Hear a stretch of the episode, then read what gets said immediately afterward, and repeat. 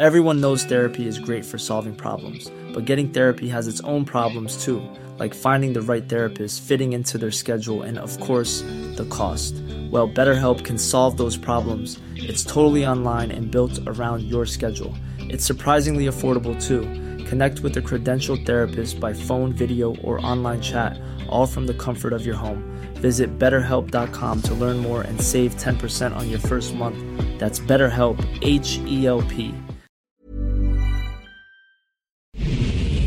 Ahora inicia A la una con Salvador García Soto.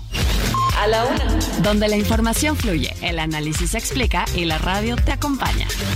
A la una con Salvador García Soto. A la una. Comenzamos.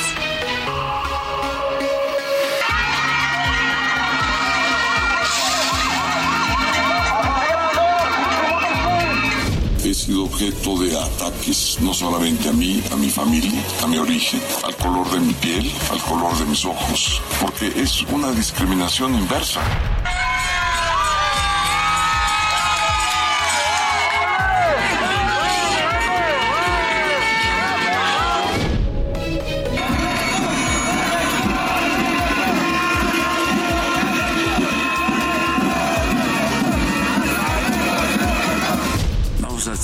Colombia como el día ocho y nueve de septiembre y el diez y once en Chile.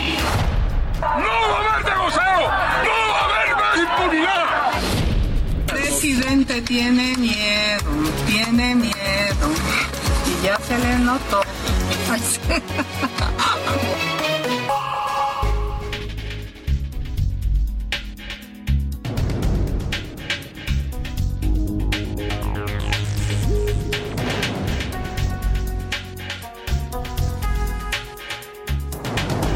Ya es la una de la tarde en punto en el centro de la República y los saludamos con mucho gusto. Estamos iniciando a esta hora del mediodía, a la una, este espacio informativo que hacemos para usted como todos los días a esta hora del día, justo cuando el reloj marca la una de la tarde con dos minutos. Estamos aquí, listos, preparados y de muy buen ánimo para informarle, para entretenerle y también... También para acompañarle en esta parte de su día, en este martes dieciocho de julio del año dos mil veintitrés. Tenemos mucha información para compartirle. Le vamos a estar actualizando en las siguientes dos horas el panorama informativo de lo que haya ocurrido. Lo más importante, solo lo más importante de lo ocurrido en el panorama informativo a nivel ciudad, a nivel país y a nivel mundo, se lo vamos a estar reportando aquí en A la Una, con todo nuestro equipo de reporteros, por supuesto con todo el equipo de profesionales que me acompaña aquí en la cabina. Estamos listos para llevarle la mejor información en este martes, martes templadito, acá en la capital de la República, veintitrés grados centígrados la temperatura, una máxima de veintisiete, se pronostican tormentas para en la tarde, así es que prevéngase, si me está usted escuchando y todavía no sale de casa o está en la oficina, pues prevéngase, váyase preparado para tormentas vespertinas que ya sabemos que aquí en la Ciudad de México se saben dar bastante bien y fuertes las tormentas cuando llegan, así es que hay que prepararse y prevenirse, tomar todas las precauciones. Donde quiera que me esté escuchando en la República Mexicana, reciba un saludo afectuoso a nombre mío, soy Salvador García Soto y de todo este equipo que me acompaña. Saludamos con gusto a todas las ciudades donde sintonizan el Heraldo Radio, por supuesto aquí en la capital de la República, a toda la gente que nos escucha en la Ciudad de México y en los municipios conurbados de esta gran megalópolis, les mandamos saludos afectuosos a la gente de Monterrey, Nuevo León, muchos saludos Saludos a la Sultana del Norte, a la Perla Tapatía, allá en el occidente de México, la bella ciudad de Guadalajara, a la comarca lagunera, esta también bonita zona del país, zona productiva que conforman los municipios de eh, Coahuila y Durango, que confluyen ahí en esta gran zona conurbada de la, la laguna o la comarca lagunera, les mandamos saludos. A Oaxaca capital, también muchos saludos a esta bella capital, bella ciudad que es Oaxaca, eh, llena de, de cultura, de gastronomía, de riqueza eh, artística, en fin, es una cosa impresionante Oaxaca. Si usted no la conoce, dése la oportunidad de visitarla y descubrir una de las ciudades más fascinantes de la República. Saludos también al Istmo de Tehuantepec, también sede de la cultura milenaria, de la cultura tehuana, allá en la zona ismeña de, de Oaxaca. A gente de Tampico, Tamaulipas, este bello puerto que llegó a ser el puerto más importante de México, allá en el Golfo de eh, México. También los saludamos con gusto a toda la gente de Tampico, de Ciudad Madero, de Altamira, a la gente de Tuxtla Gutiérrez, Chiapas, Chiapas, allá por los rumbos del sur-sureste, el bello estado de Chiapas también, lleno de vida, de vegetación, de bosques, de selvas. A todos ellos los saludamos con gusto. A la gente de Chilpancingo, Guerrero, ahí en la capital de este estado de la República, les mandamos saludos afectuosos y también abrazos solidarios, porque no han sido buenos tiempos en estas últimas semanas para Chilpancingo. Les mandamos un saludo y esperemos que pronto las autoridades tomen cartas en el asunto de este pues dominio del narcotráfico que han demostrado tener ahí en la capital del estado, en Acapulco. Vayan, la mayor parte del territorio de Guerrero lamentablemente está dominando el narcotráfico. Saludamos con gusto a la gente de Yucatán, allá en Mérida, la Ciudad Blanca. Hombre, ¿qué le digo de Mérida? Que no, eh, pues que no se ha conocido, ¿no? Toda la riqueza también cultural, gastronómica, toda la zona de los cenotes, la playa de Progreso. Bueno, es un lugar extraordinario, también una buena opción si usted está planeando, si va a tener unos días de vacaciones, váyase a Mérida, le aseguro que va a tener eh, una gran una gran experiencia. En Tepic, Nayarit, por supuesto, saludamos a todos los amigos nayaritas a, de, de la capital del estado, les mandamos abrazos afectuosos también, que tienen ahí cerca playas extraordinarias, ¿eh? Toda la Riviera Nayarita es una cosa esplendorosa, y no me diga Puerto Vallarta de mis amores, que les mandamos saludos a toda la gente que los escuche por allá. La Tobara, que es un, un estero hermoso, un manglar de los pocos que quedan en México, ¿eh? Porque se los han acabado, los desarrolladores turísticos arrasan con esta forma de vida que son los manglares, y es un, pues un desastre ecológico el que hemos vivido en las playas de México con la destrucción de los manglares. Saludamos también a la gente que nos escucha al, al otro lado del Río Bravo, allá en el territorio de la Unión Americana. Muchos saludos a McAllen y a Brownsville, dos ciudades tejanas que están en la frontera con México. Desde ahí saludamos también a las ciudades mexicanas, sus ciudades hermanas de Matamoros y Reynosa. Ánimo a toda la gente de Reynosa que están pasando también complicado con la violencia del narcotráfico. A la gente de Now Media Radio en San Antonio le mandamos saludos afectuosos, también en Huntsville, Texas, ahí muy cerca de San Antonio, y por supuesto hasta allá, hasta el norte del continente, en el territorio de Illinois, en la zona de los Grandes Lagos. Saludamos a todos la gente de Airville, Chicago. A un ladito de Chicago está Iowa, y ahí saludamos a la gente de Cedar Rapids y de Independence, Iowa. Dicho esto, vámonos, si le parece, a los temas que le tengo preparados, pero antes déjeme comentarle que este martes el homenaje musical se lo vamos a dedicar a Hollywood, esta gran industria del entretenimiento, del cine, de la televisión, de donde salen muchos de los productos que van de algún modo moldeando nuestra cultura eh, moderna, ¿no? De ahí, de ahí vienen nuestros estereotipos, de ahí vienen nuestras referencias icónicas, ¿no? Las, las imágenes que guardamos en la memoria. Bueno, pues están en huelga, ya le hemos platicado, la semana pasada estalló esta huelga histórica de escritores, actores, productores que están pues demandando eh, fuera la inteligencia artificial del mundo del entretenimiento en Hollywood. No quieren que esta forma de inteligencia que es eh, creada por el hombre, pero que pues amenaza también las actividades del hombre, no quieren que se inmiscuya en estos asuntos. Por eso le vamos a dedicar la temática musical de este martes a Hollywood. Va a escuchar usted algunos de los grandes éxitos, temas de películas icónicas de Hollywood. Estaremos recorriendo con la selección que nos hizo nuestro productor Rubén Esponda. Y bueno, pues dicho esto, vámonos, si le parece, si le parece a la información.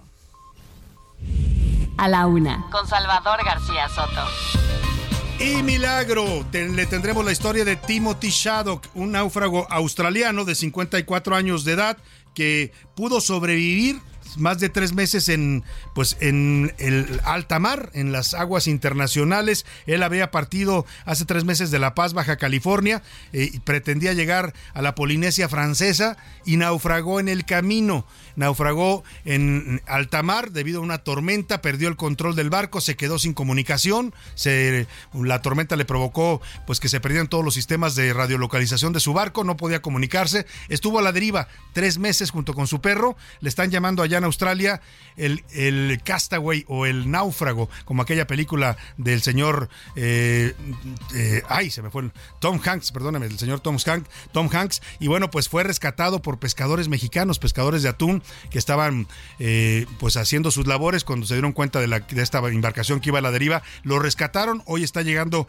a Colima, aquí en México, este australiano que está haciendo noticia internacional por su historia de supervivencia. Logró sobrevivir, dijo, con agua de lluvia y pues eh, alimentándose de, de, de, de pescado crudo que lograba capturar ahí en su embarcación.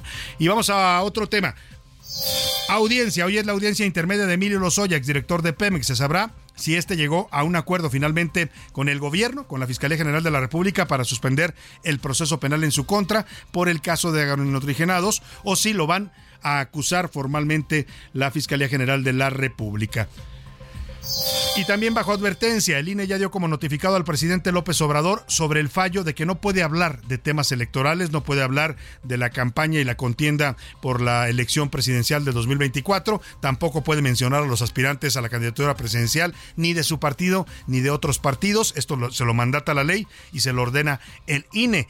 Eh, la, la consejera jurídica María Estela Ríos anda de vacaciones, entonces el presidente dice que lo notificaron mediante estrados electrónicos. Hoy sí ya no tiene pretexto ¿eh? para seguir hablando de las elecciones. El, pretext- el presidente ayer dijo que todavía no lo notificaban, hoy ya fue notificado.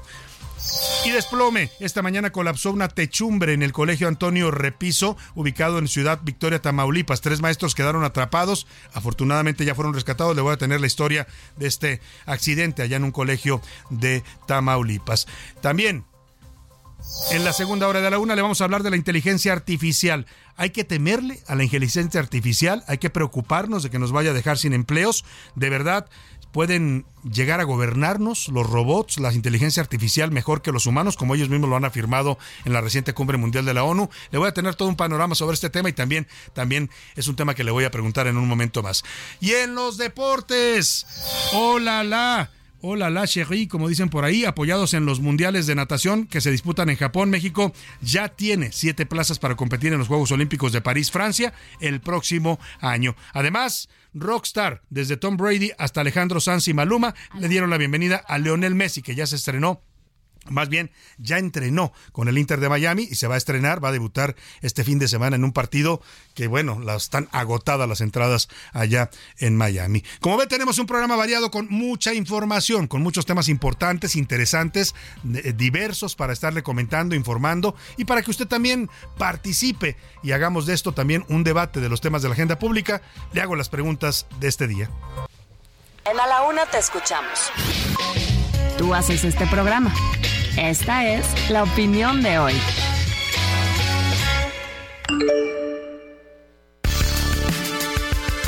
Y en las preguntas de este martes le tengo temas como siempre interesantes, polémicos, que se prestan al debate, a que cada quien emita su opinión. Ya sabe que aquí respetamos todos los puntos de vista, no estamos ni a favor ni en contra de ningún tema. Podemos tener nuestra propia opinión, por supuesto, se la podemos comentar al aire, pero la opinión más importante siempre es la suya. Así es que siempre y cuando usted nos mande un mensaje donde no haya agresiones verbales, palabras altisonantes, todo lo que usted nos diga va a salir al aire. Y el primer tema que hoy le propongo para comentar, opinar y debatir...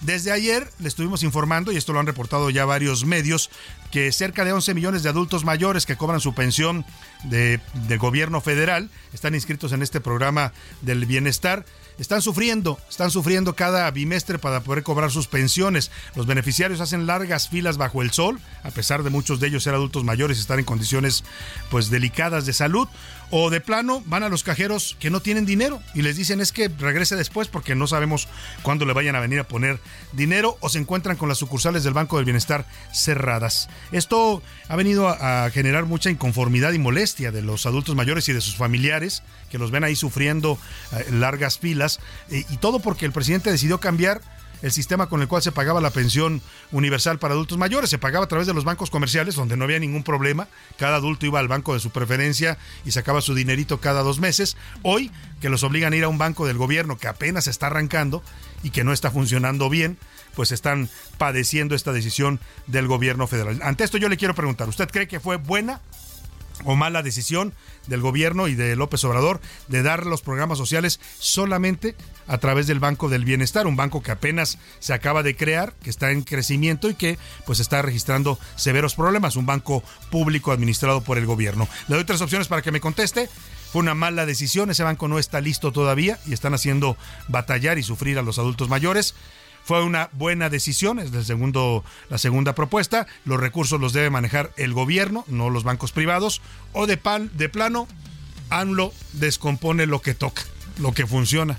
Porque nadie se había quejado de cobrar su pensión en un banco comercial, nadie. No hubo nadie que dijera, a mí me molesta ir a, ir a, a, a B B V A, ir al cajero de H S B C. Ningún adulto mayor como dicen, nunca, nunca dijo eso, ¿no? Entonces, esta fue una decisión estrictamente del presidente, que creyó que iba a ser una buena decisión, pero en la práctica está resultando negativa para los beneficiarios de este programa. El segundo tema que le pongo sobre la mesa, la inteligencia artificial, esto que ya es una realidad, ha avanzado a pasos agigantados. Recientemente, la humanoide Sofía, una robot inteligente, aseguró que ellos, A los, los eh, aparatos de inteligencia artificial, a través de esta, pues esta capacidad que ya tienen y que el ser humano les ha creado, son capaces incluso de gobernar a los humanos mejor que los propios seres humanos. Sumado a eso, hay cifras que están mostrando que poco más del treinta por ciento de los mexicanos, hay una encuesta que se realizó, le preguntaron a los mexicanos qué tanto le tenían miedo a la inteligencia y dijeron el treinta por ciento que sí, tienen miedo que les quite su trabajo. Usted, le quiero preguntar hoy, ¿cómo ve la inteligencia artificial? ¿Le tiene miedo? ¿Cree que, cree que es una oportunidad que va a ayudar al desarrollo de los humanos? Le doy tres opciones para que me responda. Es una tecnología como todas, no le tengo miedo. Sí le tengo miedo, puede llegar a sustituirnos y a desplazarnos en empleos que hoy hacemos los humanos. O de plano, la tecnología debe ser solo herramientas, pero siempre manejadas por el ser humano. Ahí están los dos temas que hoy le pongo sobre la mesa para que opine con nosotros. cincuenta y cinco dieciocho cuarenta y uno cincuenta y uno noventa y nueve. Nos puede mandar mensajes de texto o de voz. Decídalo usted. Aquí lo que le garantizo siempre es que su opinión siempre va a contar y también siempre la escuchará usted al aire. Y ahora sí, nos vamos al resumen de noticias, porque esto, esto como el martes y como las vacaciones del verano, ya comenzaron. Susto. El Servicio Sismológico Nacional informó sobre un enjambre sísmico en Jalisco, provocando movimientos de magnitud cinco punto seis en la zona de Cihuatlán. Protegidos. El gobierno del Estado de México abrogó un decreto mediante el cual había quitado la categoría de área natural protegida a barrancas de Huixquilucan y Naucalpan para convertirlas en parque estatal. Sin empleados. Un análisis de Coparmex Nuevo León reveló que el ochenta y cinco por ciento de las empresas que operan en la entidad carece de personal, mientras que esa tasa a nivel nacional es de setenta y cinco por ciento. Bajo la lupa. El expresidente Donald Trump informó que recibió una carta del fiscal especial Jack Smith en la que se le nombra como objetivo de investigación por parte del Departamento de Justicia sobre el ataque al Capitolio el seis de enero de dos mil veintiuno. Tensa calma. Estados Unidos desplegó un submarino con armas nucleares en Corea del Sur por primera vez en cuatro décadas, en medio de amenazas crecientes por parte de Corea del Norte.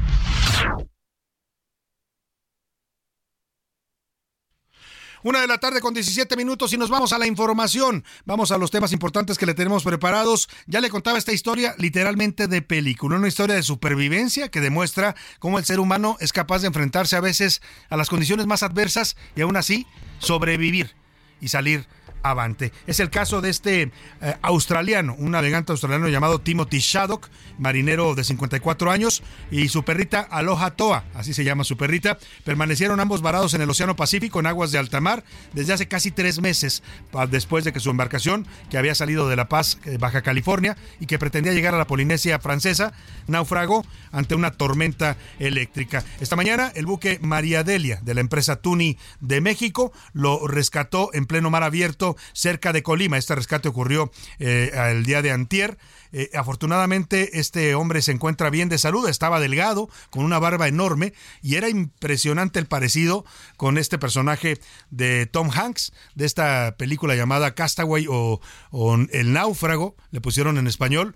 eh, Salió en el año dos mil eh, y bueno, narraba justamente la historia de un náufrago, de un hombre, este iba, este viajaba en avión, el avión de una gran empresa de paquetería, el, el avión se, eh, se estrella y él queda a la deriva y logra llegar a una isla desierta donde sobrevive durante varios meses hasta que es rescatado. Bueno, pues esto pasó de, con, en condiciones similares, pero en la vida real. Y vamos hasta Colima con Marta de la Torre. Esta noticia le está dando vuelta al, mu- vuelta al mundo. Los pescadores mexicanos que lograron rescatar a este australiano han sido entrevistados por varias cadenas internacionales. Han contado que se sorprendieron. El banco estaba haciendo sus labores de pesca cuando de pronto vio a esta embarcación a la deriva. Se acercaron a, pre- a ver si había algún sobreviviente y encontraron al señor Timothy Shaddock junto con su perrita Aloha, y bueno, pues ambos fueron rescatados. Vamos contigo, Marta de la Torre, allá en Colima, donde ya se encuentra este náufrago, Timothy Shaddock, que afortunadamente es un sobreviviente. Te saludo, Marta, muy buenas tardes.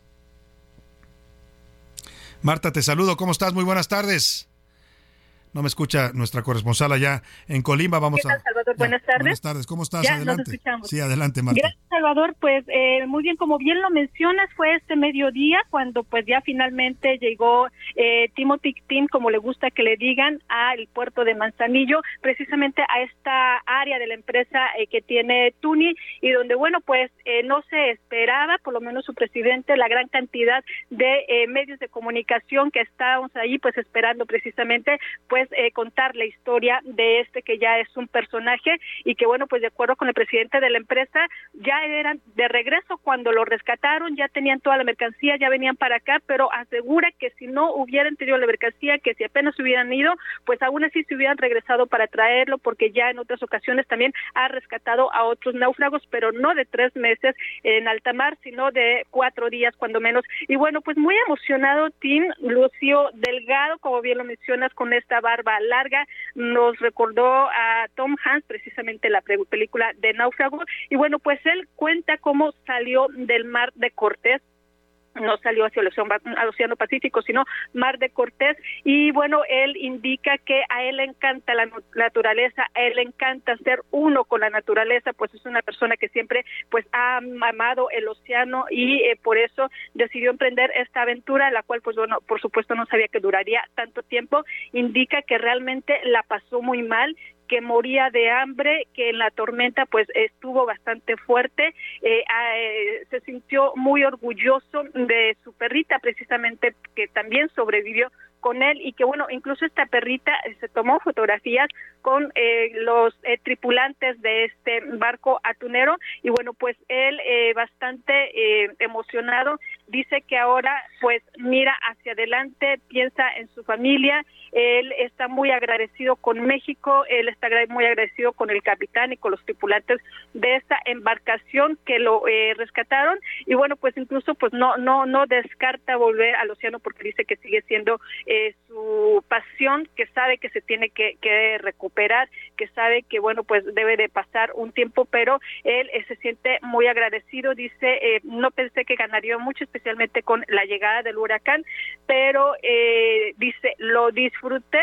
y eh, disfruto estar allá afuera. Todo un sobreviviente, eh, Salvador, es eh, la experiencia que él contó. Eh, todavía se muestra un poquito choqueado con esta experiencia, como que todavía va a procesar mucho más todo lo que vivió, y bueno, pues él indica que estos tres meses su embarcación fue su hogar.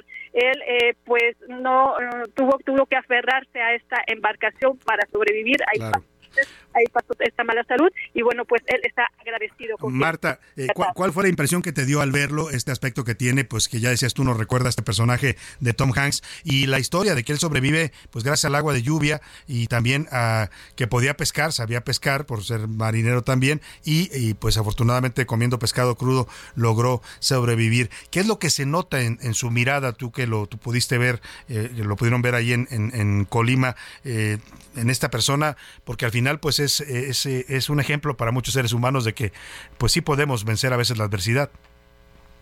Desgastado, Salvador, un poco choqueado, pero se le veía feliz, se le veía pues realmente que eh, estaba muy agradecido pues también con, con, con la vida por estar vivo. Él ni, de hecho dijo que, que él creía que no la iba no la iba a, no iba a lograr sobrevivir a esa experiencia, pero sí eh, sí un, po, un poquito choqueado, pero sobre muy todo muy feliz es como se le veía. Pues, y, y precisamente sí. Pues ahí tenemos parte de lo que él eh, dijo en esta eh, pues, rueda Vamos de prensa. Si te parece, vamos a escuchar parte de lo que dijo el señor Timothy, el sobreviviente de las aguas del Pacífico. Me encanta el océano, me encanta la gente del mar. Esa, esas personas es también hicieron todo lo posible. Estoy muy agradecido de que todo esto pudiera ocurrir. Pensé que no lo lograría, especialmente cuando vino el huracán. Pues ahí está Marta, Marta, ya se cortó la llamada con Marta de la Torre, nuestra corresponsal, pero nos narraba muy bien la llegada de este náufrago que ha sobrevivido y rescatado además por pescadores mexicanos. Vamos a la pausa con Walking on Sunshine o Caminando bajo el sol, Katrina and the Waves, una canción movida que ha sido utilizada en varias comedias románticas. Escuche usted.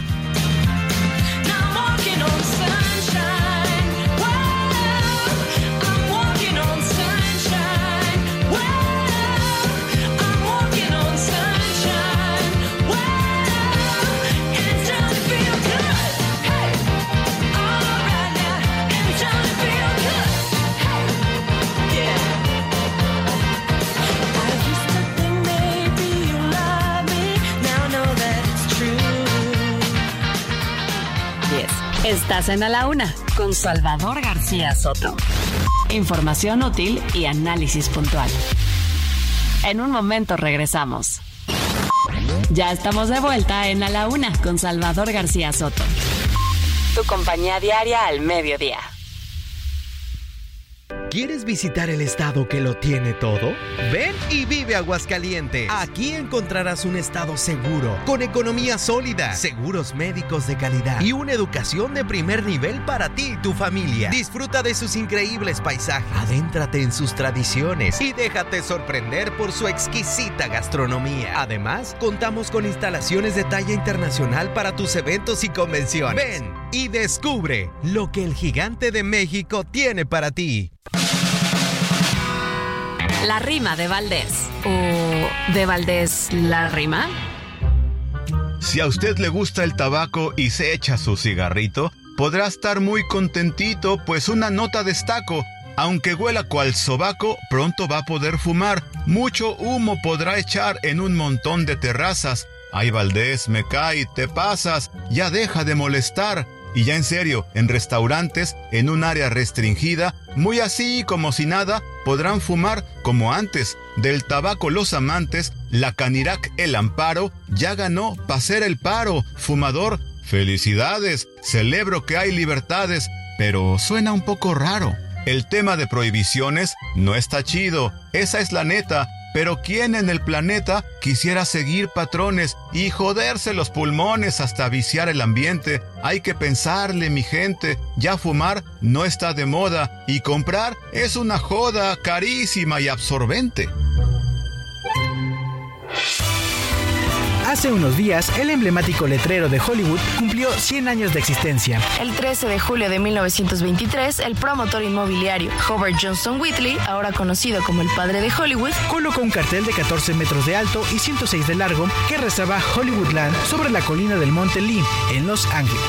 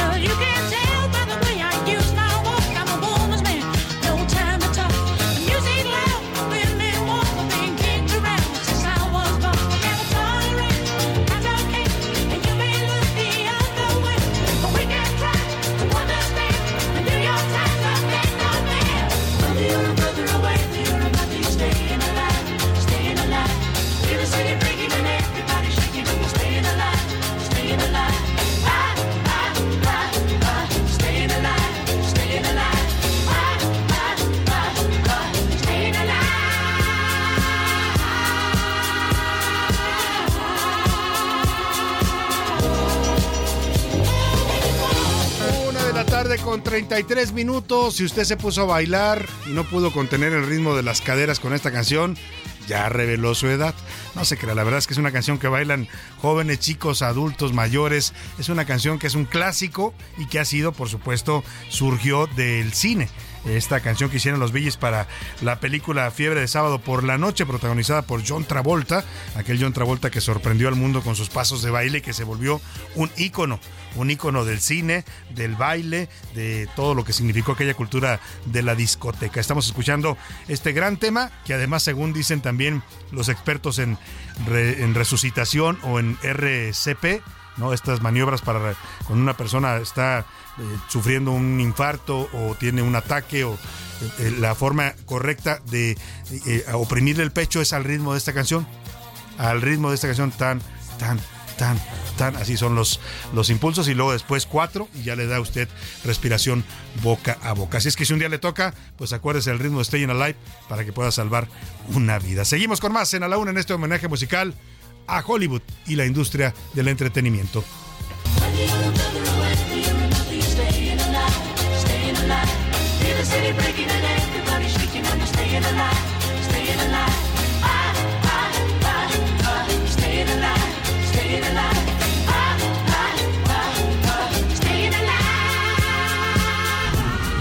A la Una, con Salvador García Soto. Una de la tarde, treinta y cinco minutos. Vamos a escuchar la historia. Ya le adelantamos la llegada de este náufrago, Timothy, Timothy Shaddock, y su perrita Aloha a las costas de México. Ya se encuentra, fue llegó hoy a Manzanillo, Colima. Va a ser, por supuesto, apoyado por las autoridades mexicanas. También ya está interviniendo la Embajada de, Austria, de Australia en México para trasladarlo a su país, para darle toda la asistencia médica, legal que necesite. Y bueno, pero vamos a escuchar la historia, cómo sobrevivió tres meses en alta mar, sin comida, sin agua. Vamos a contar, a escuchar esto que nos platica Iván Márquez. Como si se tratara del guión de una película de suspenso, Tim Shaddock, un marino australiano de cincuenta y cuatro años, sobrevivió junto a su fiel acompañante, una perrita criolla Aloha Toa, casi tres meses a la deriva en el Océano Pacífico. Ambos comieron pescado crudo y tomaron agua de lluvia. Soy Tim Shaddock, soy de Australia. Y es que buques atuneros mexicanos rescataron al náufrago en una isla de Manzanillo, pues el sistema eléctrico de su embarcación sufrió percances por el mal clima. Solo tenía equipo de pesca y equipo de supervivencia. El australiano zarpó a partir de abril desde La Paz, Baja California, con destino a la Polinesia Francesa. Pero este viaje se convirtió en un verdadero martirio, que aunque fue rescatado, su semblante cambió totalmente, pues estaba más flaco, una barba más grande y su perrita con daños. Pero después, su semblante se transformó, pues prácticamente se salvó de milagro. Tengo muy buena medicina, me están cuidando muy bien. Incluso hay quienes comparan su historia con la épica película del náufrago, protagonizada por el actor Tom Hanks. ¡Wilson! ¡Lo siento! ¡Lo siento! Así, Tim Shaddock, quien prácticamente tiene una nueva oportunidad de vida. He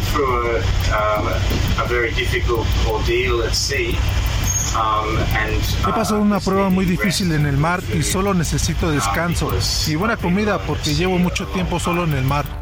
Para La Una con Salvador García Soto, Iván Márquez.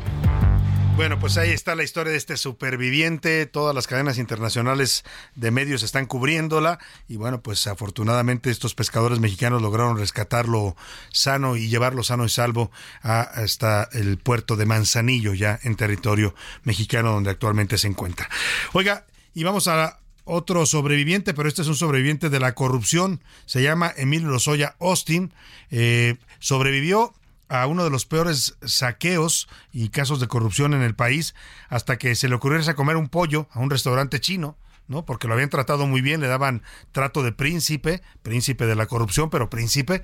Vivía en las lomas, según supuestamente traía un brazalete para no eh, salir de, de su casa, pero pues cuando quería el señor se, se salía a darse la buena vida, y cuando se fue a comer este pato a la pequinesa, ahí lo, a, pues literalmente, no es que lo hayan agarrado ahí, es que lo exhibió la periodista Lourdes eh, Mendoza en las redes sociales a través de un tuit. Esto causó indignación a nivel nacional nacional. ¿Cómo es posible que un hombre que está bajo proceso, que es acusado de los sobornos millonarios de Odebrecht, de haber hecho un fraude a Pemex con la venta de agronitrogenados, ande dándose la gran vida?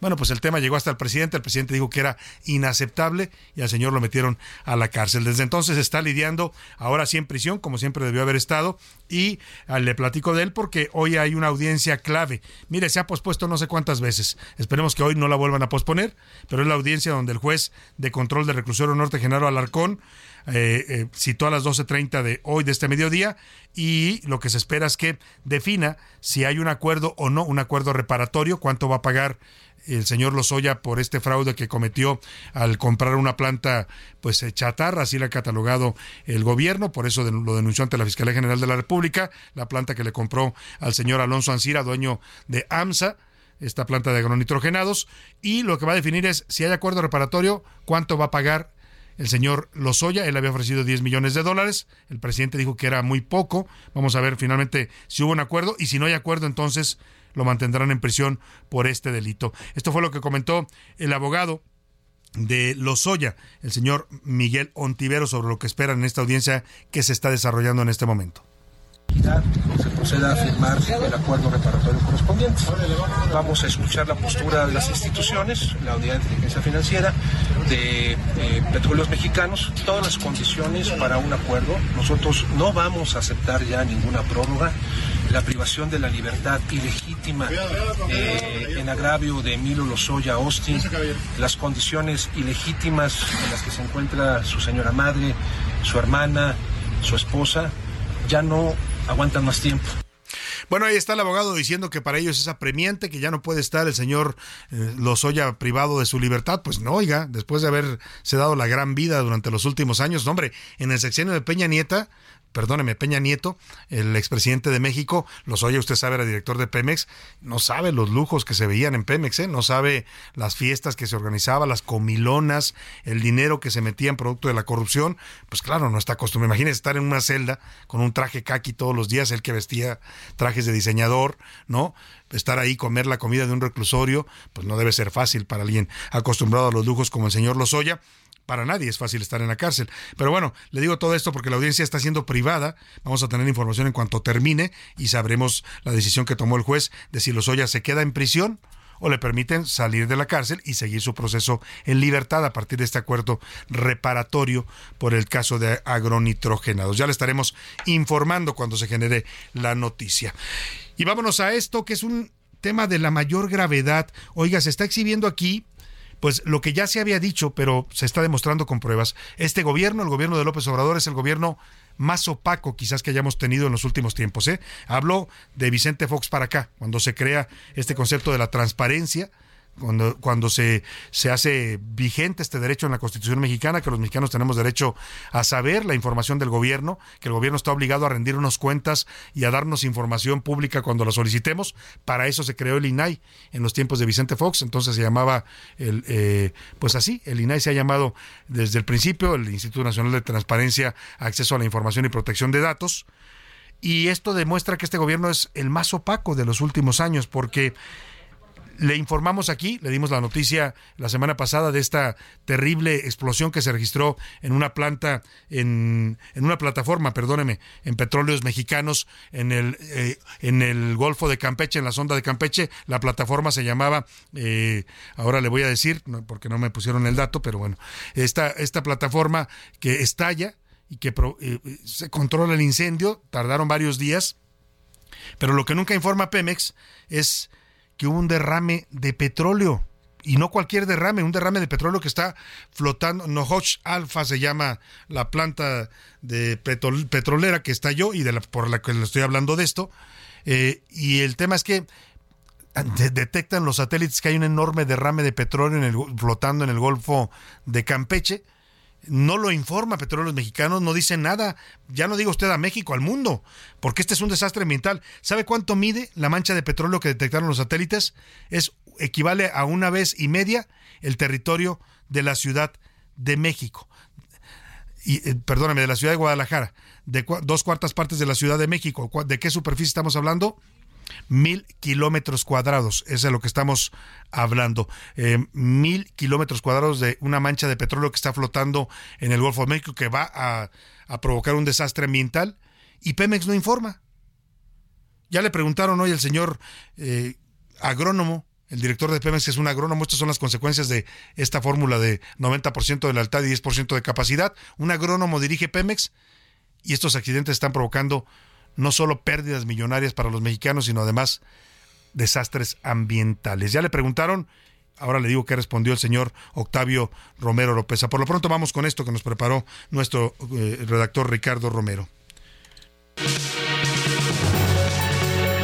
A una distancia de unos quince kilómetros de, de la instalación de Nohoch, eh, vemos una gran mancha sobre la superficie de agua, eh, que no cabe mucho más que suponer que se trata de un vertido de hidrocarburos.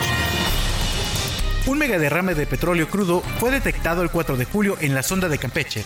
Expertos señalan que con un área del más del doble del tamaño de Guadalajara, la gran mancha de hidrocarburo continúa expandiéndose.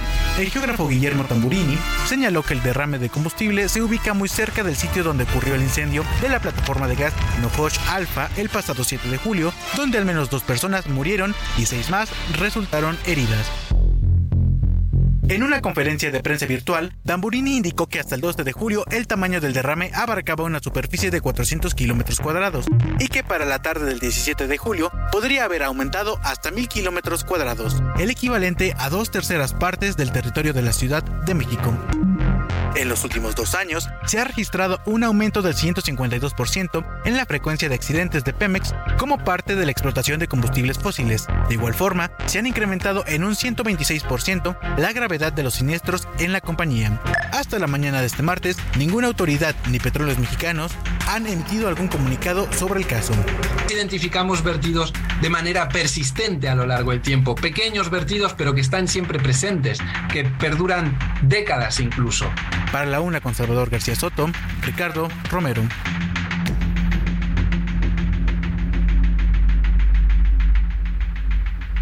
Bueno, pues ahí está este hecho. Ya le decía que le preguntaron ya al señor Octavio Romero López, director general de Petróleos Mexicanos. Estuvo acudiendo hoy a una ceremonia en Palacio Nacional, a acompañar al presidente. Y yo no entiendo esta política de no informar algo tan grave. Ya no digo usted a los mexicanos, insisto. Esto debería ser motivo de un tema internacional. Estamos hablando de aguas, sí, que pertenecen a México territorialmente, pero estamos hablando de vida marina. Y cualquier petrolera del mundo que tiene un accidente, porque al final es un accidente, no es que lo hayan hecho intencionalmente, pero que tiene un accidente y provoca un derrame de esta magnitud, de inmediato informa a la Organización Petrolera Internacional o a quien tenga que informar y pide ayuda. Porque el gobierno mexicano va a poder... Eh, resolver solo este, esto que puede ser un grave desastre ambiental. El petróleo ya tendría que estarse recuperando para evitar que dañe a especies marinas. Y, y la, aquí la pregunta que surge es, bueno, primero escuche la pregunta que le hace una reportera del diario Reforma, una reportera del diario Reforma le hace a Octavio Romero López en Palacio Nacional y él no le quiere responder, le dice que off the record, y algo le comenta off the record, no podemos saber qué le dijo, pero se niega a dar información pública al señor Octavio Romero López. Escuche usted.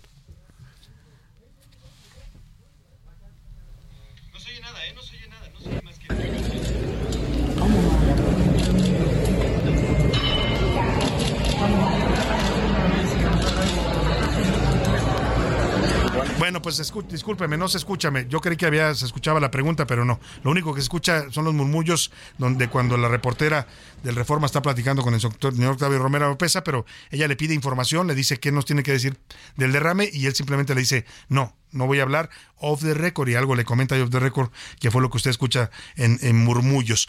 Delicado que no nos informen de eso, ¿eh? Delicado que no informen al mundo. Oiga, es un acto de irresponsabilidad. Ya no diga usted las implicaciones legales y ambientales que puede tener. La pregunta es, ¿qué tanto nos oculta este gobierno?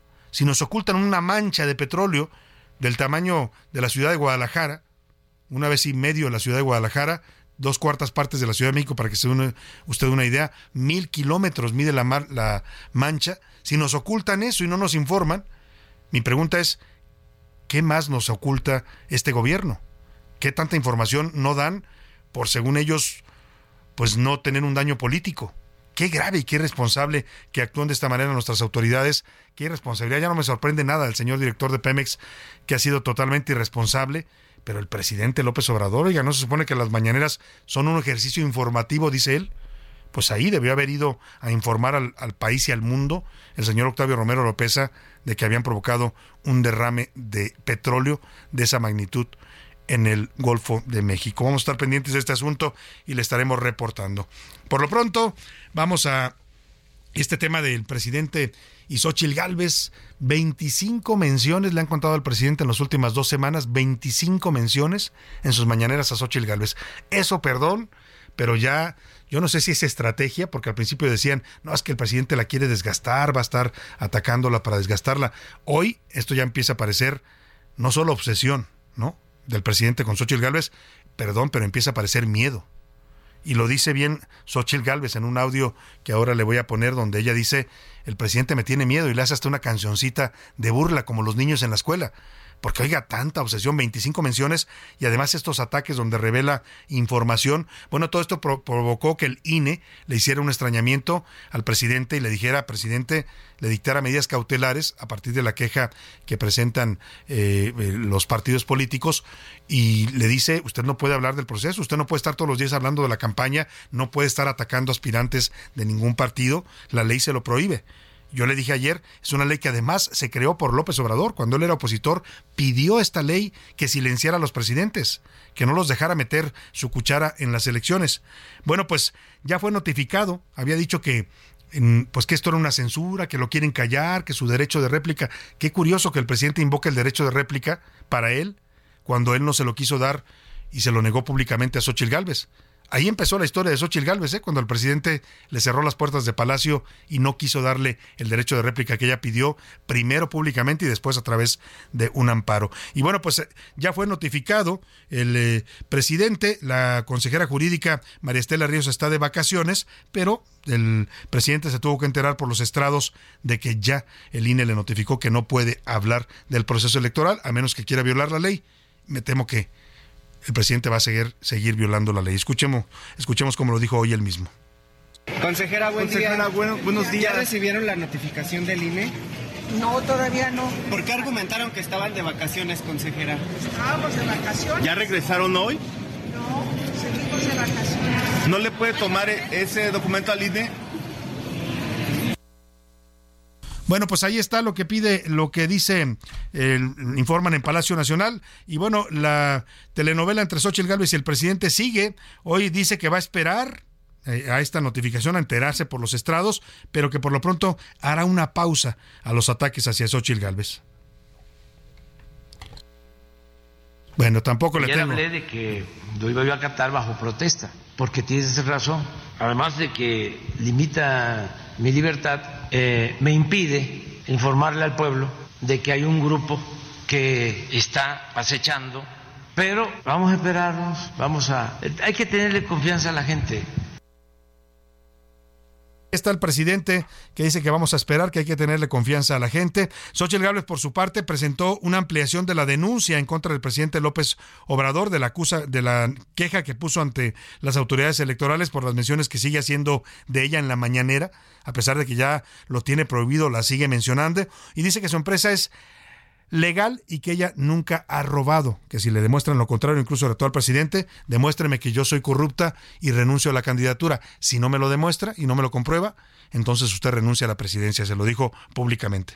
El presidente tiene miedo, tiene miedo, y ya se le notó. Sus corcholatas son de flojera, no son divertidas, no levantan.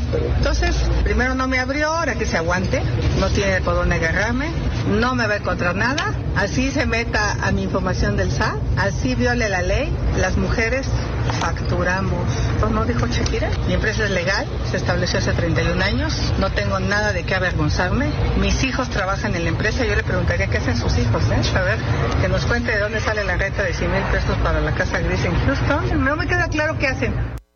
Bueno, pues ahí está Xóchitl respondiendo lo primero con este, este, este como cantito de, de niños de primaria, ¿no? El presidente me tiene miedo, me tiene miedo.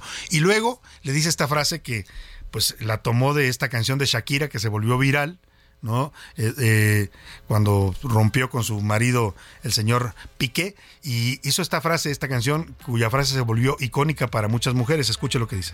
Yo contigo ya regreso, ni que me llore, ni me suplique. Entendí que no es culpa mía que te critique.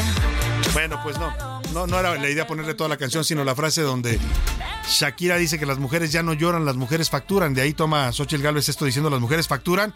Y sí, vaya que Xóchitl factura, mil cuatrocientos millones de pesos ha ganado su empresa en los últimos eh, diez, quince años. Las mujeres facturan.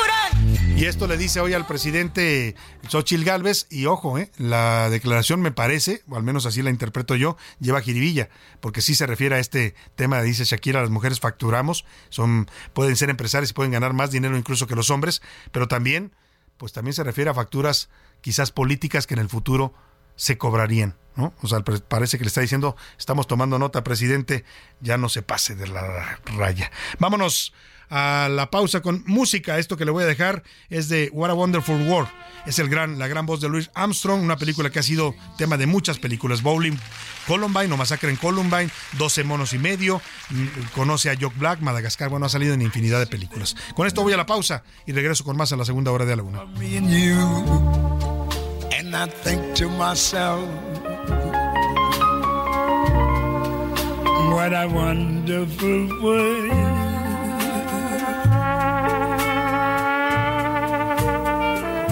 I see skies of blue, clouds of white,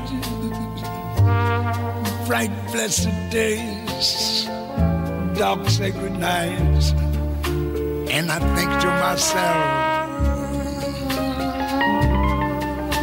what a wonderful world. No le cambies. Estás en A la Una con Salvador García Soto.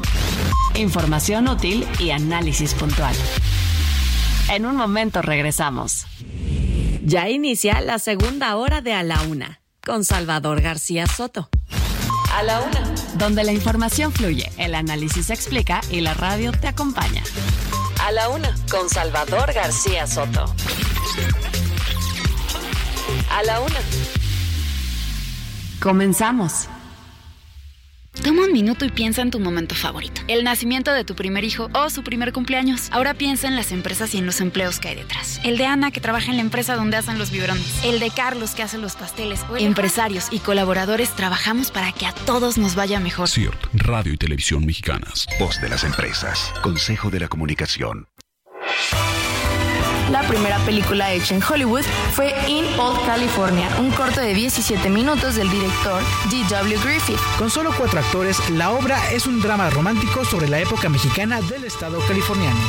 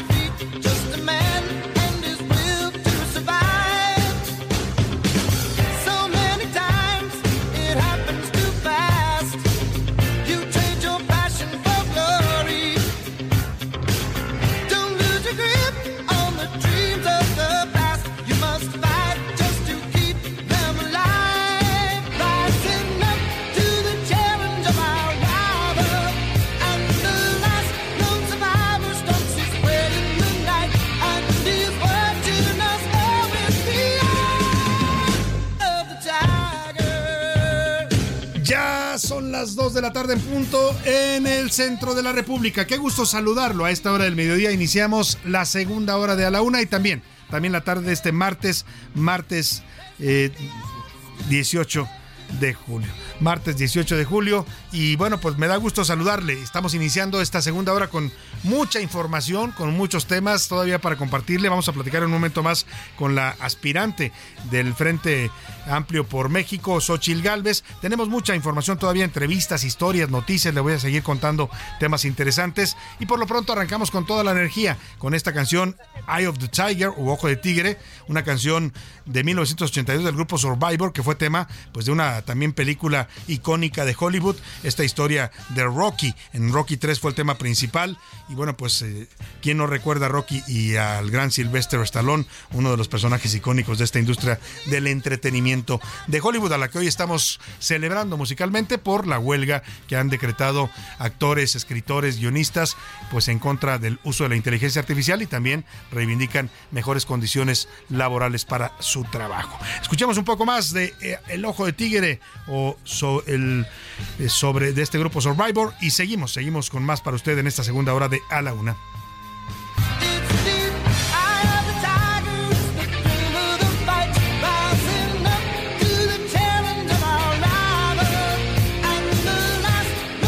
Bueno, pues dos de la tarde con cuatro minutos. En un momento más iremos a escuchar sus comentarios y opiniones, porque tengo la línea telefónica y le agradezco mucho que continúe con nosotros, que, que nos tome esta llamada, y a usted, por supuesto, le agradezco que continúe con nosotros en esta segunda hora de la una, a Xóchitl Gálvez, senadora de la República y aspirante a la coordinación del Frente Amplio por México, que se está llevando a cabo en este momento el proceso interno. Xóchitl, qué gusto saludarla de nuevo. Muy buenas tardes. Salvador, qué gusto saludarte a ti y a todo el auditorio que nos escucha esta tarde, a tus órdenes. Pues Xóchitl, estamos eh, eh, ante esta campaña que le han emprendido en contra desde la presidencia de la República. Se quejó usted con el I N E, ya le dictan medidas cautelares al presidente. Hoy dice que apenas se enteró por estrados que pues su consejera jurídica está de vacaciones y que pues va a ver todavía si acata esto o no. ¿Qué pasa en este tema, Xóchitl Gálvez? Usted decía hoy, el presidente me tiene miedo. ¿Estamos ya en esa parte del, de esta sucesión anticipada? A ver, Salvador, pues primero me preocupa que uh-huh. no se le pueda notificar al presidente porque están de vacaciones. Creo claro. que por eso no se ha enterado que hay un derrame petrolero en el Golfo uh-huh. de una dimensión tremenda y que eso está generando una tremenda contaminación. Entonces se ve que al presidente le cuesta trabajo enterarse de lo que pasa en el país con la inseguridad, porque pues fue una nota evidente, intentaron notificarle y ellos se negaron a recibir la notificación argumentando que están de vacaciones. Presidencia no debería de cerrar las veinticuatro horas, los trescientos sesenta y cinco días del año, y eso sí lo voy a tomar en cuenta si me toca andar por ahí. Claro. Para que no se pongan pretextos. Y decirte, mira, la verdad de las cosas es que el presidente se excede. Entiendo su ánimo de, de, de que su corcholata o sus corcholatas favoritas no no levanten, uh-huh. pero no tiene por qué meterse a opinar en un proceso interno distinto. Eh, en mi caso, eh, empezamos pues como, le fue subiendo de tono, ¿no? Le, le fue subiendo, sacando caricaturas de mi familia, eh, cuestionando mi identidad, este diciendo que un grupo de hombres me puso ahí, y le fue subiendo de tono hasta meterse a un tema privado que es una empresa privada, uh-huh. una de ellas yo soy accionista, la otra no, eh, la otra es mi esposo y mi hija, uh-huh. pero si él tiene algo que crea que está mal, pues para eso tiene el S A T, sí. para revisar el pago de impuestos, pero él no tiene derecho a hacer pública la información personal de mis hijos, uh-huh. de dónde trabajan, porque los míos sí trabajan, a diferencia de los de él, este y... Y, y exponerme pensando que la gente crea que yo tengo mil cuatrocientos millones de pesos en mi bolsa. Uh-huh. Es una cosa terrible, la violación del secreto bancario. Me siento súper orgullosa de ser empresaria. Me siento súper orgullosa de haber vendido gelatinas y convertirme en la mujer que me convertí, porque no le he robado nada a nadie. Mi trabajo es derecho, es lícito. Los contratos con el gobierno son públicos, uh-huh. son ganados en licitaciones. Este, por cierto, ya no creo que vuelva a ganar una más con pues este no, gobierno. Ya, ya no. Cuando vean el nombre, este, me lo van a impedir. Pero de, de ahí en fuera, pues pues se pasa de lanza, y qué bueno que el I N E ya les notificó, aunque sea por estrados, uh-huh. y yo espero que ya se ponga a trabajar y dejen pasar la oposición. Ahora, Xóchitl Gálvez, además del daño, como dice usted, y de la violación a, a derechos eh, humanos de confidencialidad, pues eh, hablamos de eso, temas de privacidad y temas de secreto bancario, secreto fiscal que habría violentado al presidente, ¿qué tanto le afecta esto, más allá de esto que usted nos dice de su familia, de que la exponga públicamente, sobre todo para, pues sus empresas van a seguir, esas van a, estar, van a seguir ahí, y qué tanto le afecta para que pues clientes privados que se acercaban a usted buscando servicios, pues ahora puedan decir, no, pues es que hacer negocios con Xóchitl es algo delicado porque nos pueden exhibir ahí en la presidencia? Pues es que es lo que intenta el presidente, lo que intenta el presidente es ahuyentar a los inversionistas, no genera confianza, esto genera de verdad algo más allá de mí, lo que genera es que en México cualquier empresa a la que el presidente odie, el presidente va a pedir sus estados financieros, uh-huh. sus declaraciones fiscales para atacarlos. Entonces, eso es un delito. El presidente cree que va a tener protección por toda la historia, sus colaboradores, el secretario de Hacienda o Pablo Gómez, que le entregó esta información, porque no hay nadie más. Esa información no es pública, no es pública. Uh-huh. Pero además, es, es, son contratos entre privados, son contratos que, que no... O sea, ¿qué quieren? Que los políticos todos este, se roben y después no sepan de qué trabajar. Yo tengo de qué trabajar desde el dos mil. O sea, ¿usted podría eh, explicar no, no, no. el patrimonio que tiene a partir de estos contratos y de este, que son treinta años de funcionamiento de sus empresas? treinta y un años de funcionamiento de mi empresa. No hay nada ilícito, están pagados los impuestos, los concursos. Solo el cinco por ciento de mis ingresos representan el gobierno. Uh-huh. Solo cinco por ciento, o sea, porque sí, de repente nos llaman para dar servicios de mantenimiento, sobre todo en el área de mantenimiento es donde más nos buscan, porque somos una empresa muy especializada en temas tecnológicos, no como la empresa de Playa del Carmen, Patito, que contrataron uh-huh. para darle mantenimiento a los elevadores. Eso sí les debería de preocupar. O la empresa que Rocío Nalie creó para la plataforma de Pemex cinco días antes que les asignaran un contrato de cinco mil millones de pesos. Uh-huh. No tienen vergüenza de tratar de enlodarme en temas... Que, o sea, para ellos es un delito generar dinero lícito. Ellos lo único que conciben es, es robárselo. Pues es que todo salga del gobierno. Ahora, eh, hay... Esta, esta obsesión del presidente, decía yo hace un rato, pues empieza a revelar esto que usted dice, o les preocupa mucho Xóchitl Gálvez, o les da miedo, y en, en esa campaña, no solo del presidente, empiezan a surgir otras voces dentro de la cuatro T. El fin de semana veíamos este evento que tenían eh, Pablo Gómez, el director de la U I F, de la Unidad de Inteligencia Financiera, y el señor Rafael Barajas, el, el fisgón, este monero de la jornada, que también es contratista del gobierno, porque reciben recursos para sus revistas que manejan, eh, y Y hablaban de algo delicado, muy delicado, que yo le quiero preguntar a usted. Decían que se está preparando un tema de violencia. Si Xóchitl Gálvez, decían, no funciona, si el tema de Xóchitl Gálvez no funciona, y se referían, entiendo, al Frente Amplio y a sus promotores, seguramente la incluye usted también, decían entonces van a generar violencia en el país. ¿Hay esa intención, Xóchitl Gálvez? La, ¿El Frente está pensando en, si no le pueden ganar a López Obrador, desestabilizar a este país? El país está desestabilizado, por sí, Dios. Bueno, sí. O sea, que no se dan cuenta de lo que pasó en Guadalajara, o sea, con estas granadas. Sí, los atentados. Que no se dan cuenta que Guerrero está o estuvo en llamas y bloqueado, lo que pasó en el Estado de México, los asesinatos todos los días. O sea, los que tienen al país en una situación de verdad eh, de, de, de desastre son ellos. Entonces, que no culpen a la oposición. O sea, yo le pregunto al general secretario, ¿para qué está ahí? No es capaz de advertirle al presidente si hay algún grupo armado que intente desestabilizar el país, que los detengan, que les echen el guante, o sea, y que anden con la manga del muerto justificando una derrota anticipada. ¿Por qué? Porque la gente está cansada de su mal gobierno. De verdad, lo que yo recorro es un ánimo de la gente. La gente piensa que vine a ponerle un poco de ánimo al asunto, de alegría, de esperanza, con todo respeto, uh-huh. de verdadera esperanza, eh, este y eso es lo que les tiene preocupados, porque está creciendo este movimiento de manera orgánica, sin espe- A ver, parece que... Sí, sin, sí.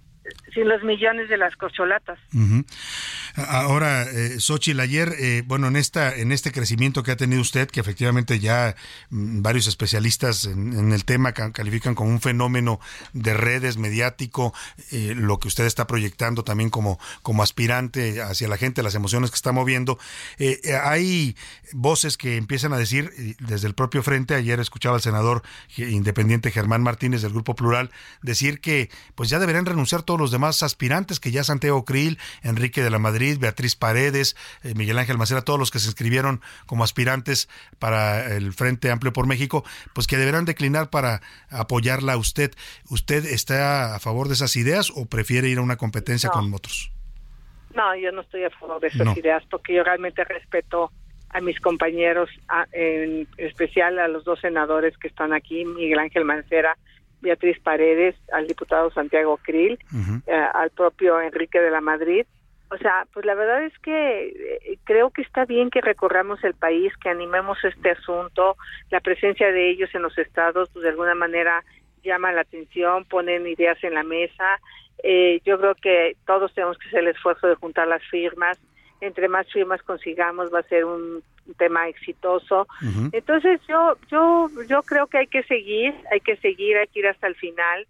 Yo, si he de encabezar este frente, lo quiero hacer de manera legítima, de manera transparente, y pues hasta ahorita pues yo voy rumbo a Tlaxcala uh-huh, uh-huh. a hacer mi chamba, y mañana estaré en Morelos, y el jueves y viernes estaré en Chihuahua, uh-huh. y el domingo estaré en Oaxaca, y el lunes, entonces, este, no, al contrario, hay que hay que estar. Claro, que siga que siga la campaña interna, entonces, dice Xóchitl Gálvez, que no sí, haya declinaciones. Yo, yo prefiero. Ahora, digo, obviamente quien quiera declinar porque bueno, sí, será su decisión, que no, no junta las firmas, es su decisión, pero uh-huh. yo creo que hay que animar esta esta contienda, porque además está bien bien bonito venir a contrastar ideas claro. a los estados y, y escuchar a la gente. Finalmente le pregunto, porque se está, sé que está precisamente en un trayecto en esta gira que está realizando, eh, el tema de los financiamientos y de los gastos, porque se les ha reprochado mucho a los a las corcholatas de Morena, a los aspirantes internos de Morena, esta, este tema, de dónde salen los recursos para andarse moviendo por el país, para hacer mítines, para pagar espectaculares, y lo mismo se le debe exigir a los candidatos o precandidatos de la oposición. Yo le pregunto a usted, Xóchitl Gálvez, ¿será transparente en su financiamiento y en los gastos que está realizando en este recorrido por el país? Me, me encanta lo que acabas de decir, porque justo gracias a que tengo una empresa, gracias a que tengo utilidades de esta empresa, puedo tener recursos para financiar lo que estoy gastando, que es muy poco. Uh-huh. ¿Qué estoy gastando? Mis boletos de avión, en este momento mi gasolina a Tlaxcala. Uh-huh. Eh, en Tlaxcala las organizaciones de la sociedad civil son las que se están organizando para invitarme. Uh-huh. Ellos rentan el salón, y lo cual yo tengo una invitación por escrito. Eh, queda claro quién es la organización que convoca. Los micrófonos, no se acarrea gente, uh-huh. no se les da sartenes ni despensas, como hemos visto en Tamaulipas sí, sí, sí. y en la Ciudad de México. Y entonces realmente el costo es muy bajo, porque yo no estoy haciendo eventos de tres mil, cuatro mil personas acarreadas. No traigo espectaculares. El otro día enseñé mi espectacular, que es un pequeño cartón uh-huh, este, uh-huh. de una caja que tiene un corazón con una X. Ese es mi espectacular, y hoy traigo uno de fírmale. Uh-huh. Pero no tengo necesidad de gastar mucho dinero, y, y voy a hacerlo absolutamente transparente. transparente. De, de quién pagó cada cosa, uh-huh. porque yo voy por invitación de los estados. Claro. ¿Y cómo va con las firmas? Ahora que decía eso espectacular de las, de las firmas, ¿cómo va? ¿Ya llegó a las ciento cincuenta? ¿Le falta mucho? Mira, no hay todavía un reporte impreso, uh-huh. pero lo que yo sé es que voy bastante bien. Muy bien. O sea, muy bien. Que todo pinta a que las vamos a conseguir bastante rápido, ahora que la plataforma ya está funcionando, sí.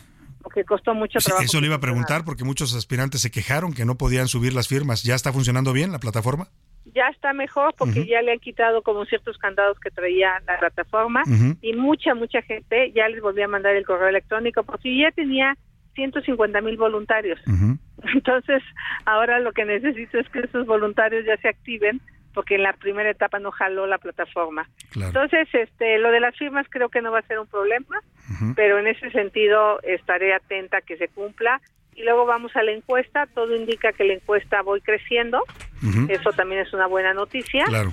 y entonces espero estar en la segunda etapa, que son los foros temáticos, uh-huh. y ya de cara a la encuesta final y de, de cara a, a la elección. Muy bien, pues estaremos atentos. Xóchitl Gálvez, le agradecemos como siempre su disponibilidad y el, la confianza en este espacio. Muchas gracias. Un abrazo a Xóchitl Gálvez, un aspirante. Saludo a todo tu auditorio. Muchas gracias, saludos también.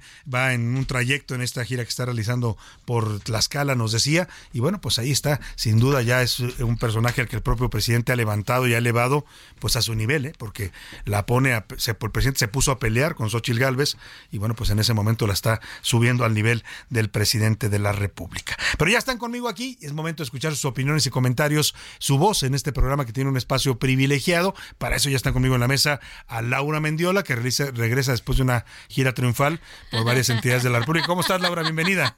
Justo así.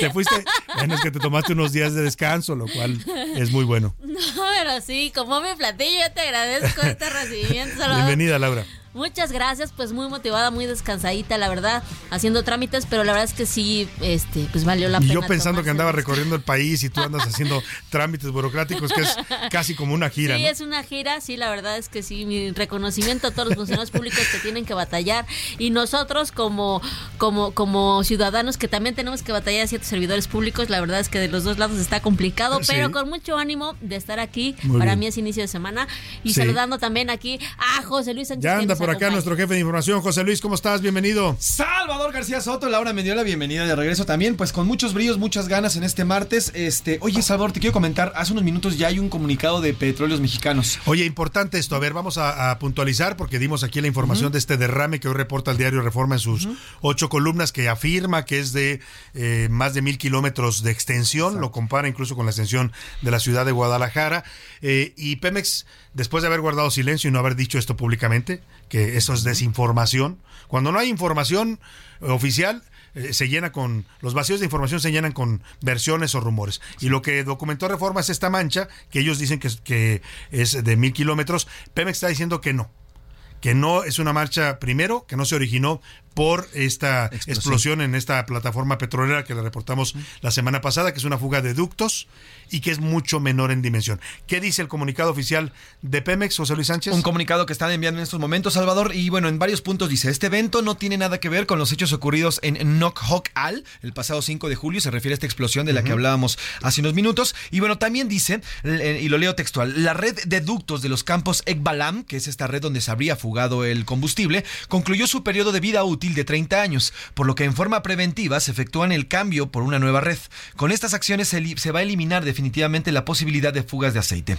Y dice Pemex, los dos puntos de fuga que sí, en efecto, ocurrieron, fueron en el ducto y fueron pequeñas fisuras de siete centímetros de longitud por un milímetro de ancho y un poro de uno punto dos centímetros de diámetro. Dado lo reducido de las grietas, el volumen de los hidrocarburos que se fugaron fue el mínimo. Este derrame, dice eh, Pemex, se reportó de manera inmediata a la Agencia de Seguridad y Energía de Ambiente, así como la Secretaría de Marina, y se procedió a su reparación, por lo que, dice Pemex, están controlados en su totalidad. La mayor parte del volumen derramado se recuperó de manera inmediata y la iridiscencia se dispersó. Dice Pemex también, el área de la mancha del aceite de cuatrocientos kilómetros cuadrados que se ha dicho es mentira. En una estimación se habla de cero punto cero seis kilómetros cuadrados, lo cual se vería en trescientos sesenta y cinco barriles de petróleo y serían cincuenta y ocho metros cúbicos que se habría derramado. Es decir, que ellos niegan que se trate de cuatrocientos, de cuatrocientos a mil kilómetros cuadrados, uh-huh. sino de cero punto cero seis kilómetros cuadrados lo que habría afectado. O sea, es este una mancha derrama. Menor, dice uh-huh. Pemex, ya está controlada. Y bueno, yo quiero confiar y creer en la información oficial. La gran pregunta que sigo haciendo es ¿por qué no lo informaron en su momento? ¿Por qué dar pie a estas desinformaciones, a estas versiones? Y luego se quejan de que los medios reportan cosas que no son ciertas. Pues entonces informen, señores de Pemex, informen a tiempo y en el momento y evitarán la desinformación. Ahí está la versión oficial de Pemex sobre este tema. Llegó el momento de lanzar la pregunta en este espacio. ¿Qué dice el público? Y hay muchos comentarios, Salvador. El primero de ellos, saludos, Salvador. Te... Gran entrevista a Xóchitl Gálvez. Ella está muy segura porque sabe que tiene todo lo necesario para comprobar todo lo que ha hecho y todos sus gastos. Así que eh, Xóchitl Gálvez tiene, no tiene nada que temer y el presidente son puras mentiras. Saludos, Salvador. Nos dicen por acá.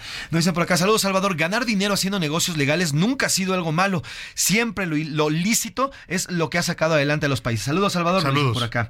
Eh, nos dicen también por acá, saludos, Salvador. Ah, hay que cuestionarla también a la señora Xóchitl sobre el tema de sus empresas. Hay que seguir investigando y seguramente algo saldrá. Porque pues mire, ahí está, ella ha dado la información pública de sus empresas. Si tuvieran, lo dice bien, ¿eh? Si tuvieran algo ilegal sus empresas, el S A T ya la hubiera sancionado. No, no sé si hay algo ilegal. Trabajar lícitamente en este país y ganar contratos, aunque sean por millones de pesos, si usted lo hace lícitamente, no es ningún delito. Nos dice por acá, Salvador, buenas tardes. No te hemos visto en, en Alebrijes. ¿Cuándo regresas? Te estuvimos buscando este domingo. Saludos. Ah, es que no está pasando Alebrijes porque tomaron vacaciones los conductores de Alebrijes, entonces no hemos estado por eso al aire, pero ya regresan, supongo la próxima semana ya estaremos al aire con los Alebrijes. Nos dice Rodolfo, saludos, Salvador, el tema del bienestar es un verdadero desastre. Hay gente que está desde las cinco de la mañana formada y no alcanza sí. dinero. Pobres de esos adultos mayores. Y pobres, que están porque muchos son ya en condiciones de salud delicadas, los han llevado con sillas de ruedas. ¿Qué necesidad tenían de eso cuando estaban tan cómodos cobrando sus pensiones en bancas privadas? Ricardo desde Monterrey nos dice, el López Obrador lo que toca lo destruye, aparte del Banco de Bienestar, el aeropuerto de Texcoco, y de ahí una larga lista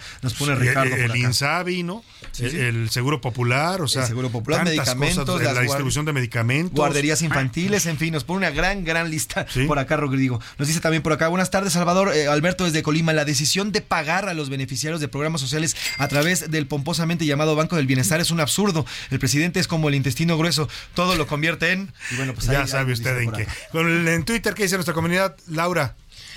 Usted hoy... Eh, ¿Cómo ve esta tecnología de la inteligencia artificial? Uh-huh. El diez por ciento que no le tiene miedo, que es una tecnología uh-huh. normal, el cuarenta y seis por ciento que sí le tiene miedo porque puede sustituir al recurso humano uh-huh. y el cuarenta y cuatro por ciento que es una herramienta tecnológica más. Que hay que utilizarla. Así es.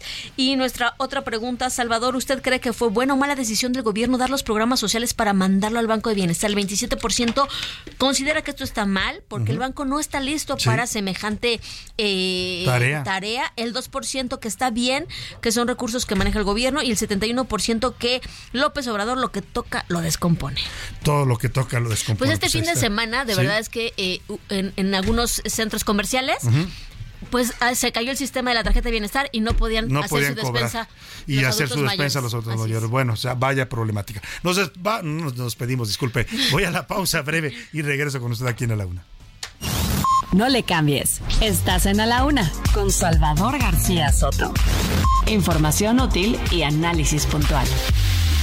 En un momento regresamos. Ya estamos de vuelta en A la Una con Salvador García Soto. Tu compañía diaria al mediodía. ¿Sabías que el Paseo de la Fama surgió como una estrategia de marketing? El director de la Cámara de Comercio de Hollywood tuvo la idea en mil novecientos cincuenta y tres, siete años antes que se empezara con la instalación de las estrellas. Lo propuso como una táctica publicitaria para mantener la gloria de aquellos cuyos nombres significan glamour alrededor del mundo. Una de las curiosidades de Hollywood más simpáticas es que al principio, junto al nombre del artista, se quería poner su caricatura, pero la idea se descartó por la dificultad del proyecto. Finalmente, el Paseo de la Fama se inauguró en mil novecientos sesenta.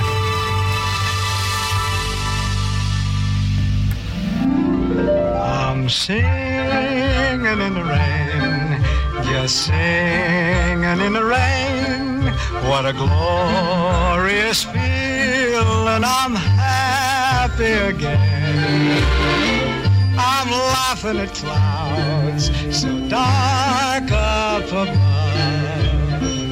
The sun's in my heart and I'm ready for love. Let the stormy clouds chase everyone from the place. Come on with the rain, I've a smile on my face. I'll walk down the lane with a happy refrain, just singing. Singing in the rain. Dos de la tarde con treinta y dos minutos. Casi nos daban ganas de agarrar nuestro paraguas y ponernos a bailar al ritmo de esta canción que se llama Singing in the Rain o Cantando bajo la lluvia. Es un clásico del señor Gene Kelly en mil novecientos cincuenta y dos, una película de los clásicos de Hollywood y una película que además en la historia del cine tiene un, un, eh, pues un lugar importante porque fue de las primeras eh, películas musicales que se hicieron y abrieron todo un género para la industria del cine en los Estados Unidos. La película fue un gran éxito por estas escenas de baile, sus coreografías. Y bueno, pues con estas lluvias que ya le dije están pronosticadas para la tarde aquí en la Ciudad de México, pues dan ganas de ponerse a bailar. Claro, no es tan bonito como en una película, cuando le agarra usted el aguacero con su paraguas o sin paraguas, pero bueno, pues en una de esas, si le toca a usted mojarse en la lluvia, por lo menos póngase a tararear o a silbar esta canción. Seguimos con más en A la Una. I'm singing and dancing in the rain.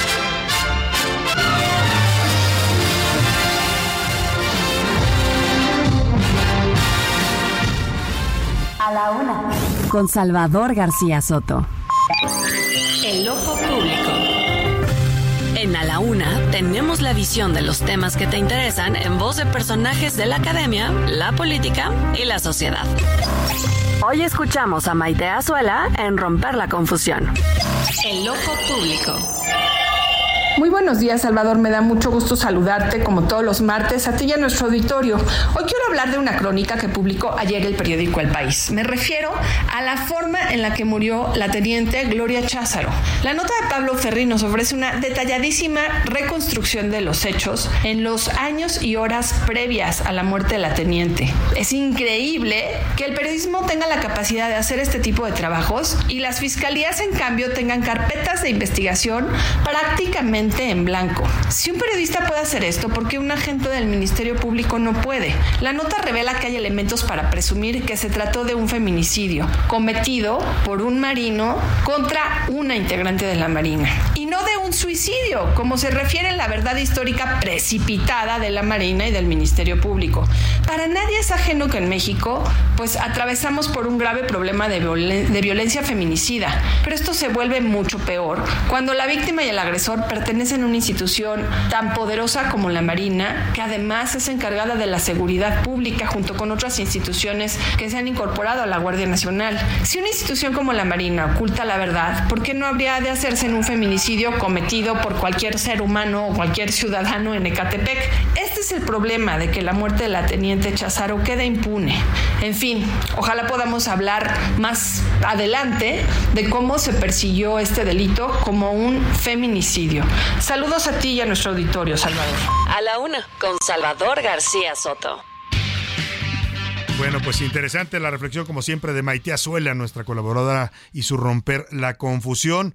Y bueno, pues este tema que trata siempre de temas de mayor relevancia. Oiga, y vamos rápidamente a esto que hemos venido debatiendo, que fue una pregunta que le formulamos. La mayor parte de las opiniones, un cuarenta y algo por ciento, dijo sentirse con miedo ante la inteligencia artificial porque puede desplazarnos a los seres humanos en diversas actividades que hoy hacemos, y otro cuarenta y cuatro por ciento, ahí estaba más o menos equilibrado, dijo que pues era una herramienta tecnológica y que tendríamos que aprender a utilizarla. Milka Ramírez nos preparó esto sobre los robots androides, los, la inteligencia artificial, que está tomando diversas formas. La puede usted tener en una, por ejemplo, en una eh, eh, aspiradora que se mueve solita por la casa y le va a dejar el piso limpio. Ella solita hace su mapa y sabe dónde limpiar. O la puede tener también en una asistente de voz en su casa. O la puede ver también en robots que ya pues razonan, dialogan, pueden hacer arte, pueden hacer mil cosas que originalmente eran exclusivas de los humanos. Esto nos cuenta Milka Ramírez.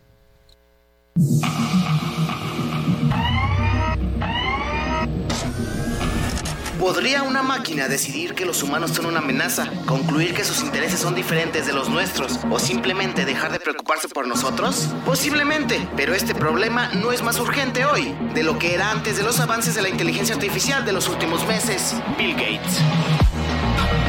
Como si se tratara de una película de ciencia ficción, Sofía, una robot humanoide creada por Cristian Emiliano Valle Alvarado y desarrollado por la compañía Hanson Robotics en Hong Kong, aseguró en la Cumbre Mundial sobre la Inteligencia Artificial organizada por la Unión Internacional de Telecomunicaciones, afiliada a la ONU, que un día los robots gobernarían al mundo. Creo que los robots humanoides tienen el potencial de liderar con un mayor nivel de eficiencia y eficacia que los líderes humanos. No tenemos los mismos prejuicios y emociones emociones que a veces pueden nublar la toma de decisiones y pueden procesar grandes cantidades de datos rápidamente para tomar las mejores decisiones. Para Montse Simón, experta en tecnología, gadgets y conductora de El Heraldo Televisión en Geek, la diferencia entre los humanos y la inteligencia artificial es que nosotros no somos predecibles. A lo que se refería Sofía, esta inteligencia artificial robot humanoide, es a que dentro de sus parámetros podrían hacerlo bien porque son muy eficientes, pero siempre tenemos ese factor humano que hace que sea diferente una inteligencia artificial o un algoritmo o un deep learning que un humano. Y es que la inteligencia artificial ya está en casi todos los ámbitos de nuestras vidas, en comerciales, restaurantes, películas, escuelas y oficinas. Por ejemplo, McDonald's abrió el primer restaurante de América atendido casi cien por ciento por robots en Fort Worth, Texas, en Estados Unidos. Se inauguró en diciembre del dos mil veintidós y funciona con autoservicio digital. No tiene mesas para comer en el lugar. La orden se crea vía aplicación y se recoge en ventanilla. Este es el concepto de servicio para llevar del futuro. Hay un transportador robot que introduce la comida en tu carro. Otros restaurantes implementaron el uso de robots durante la pandemia, así evitaron el contacto entre humanos y redujeron el riesgo de contagio. Este tipo de meseros ya se pueden ver en México, Estados Unidos y Asia.